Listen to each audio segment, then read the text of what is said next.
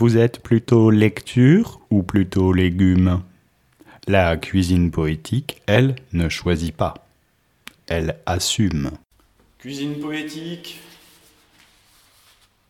En direct du jardin en béton, Edith Thomas, juillet 43, ce qui à mon avis explique la tonalité du poème. Ça s'appelle Lève-toi et marche.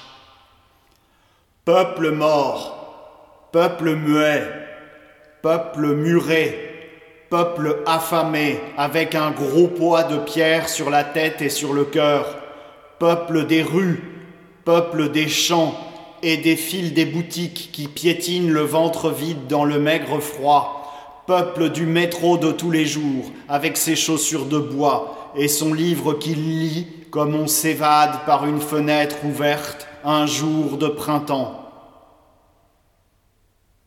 Peuple français, peuple roumain, peuple bulgare, peuple grec, peuple serbe, et toi, peuple allemand, quand le temps sera-t-il venu?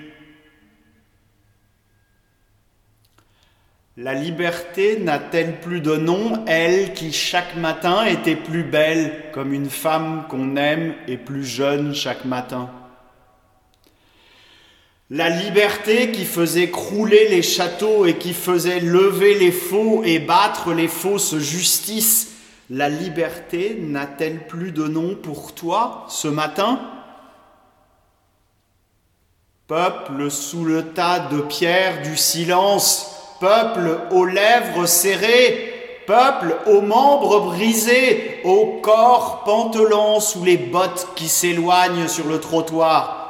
Le miracle ne viendra que de vous, et personne d'autre que vous ne dira, comme à Lazare en son tombeau, Lève-toi et marche.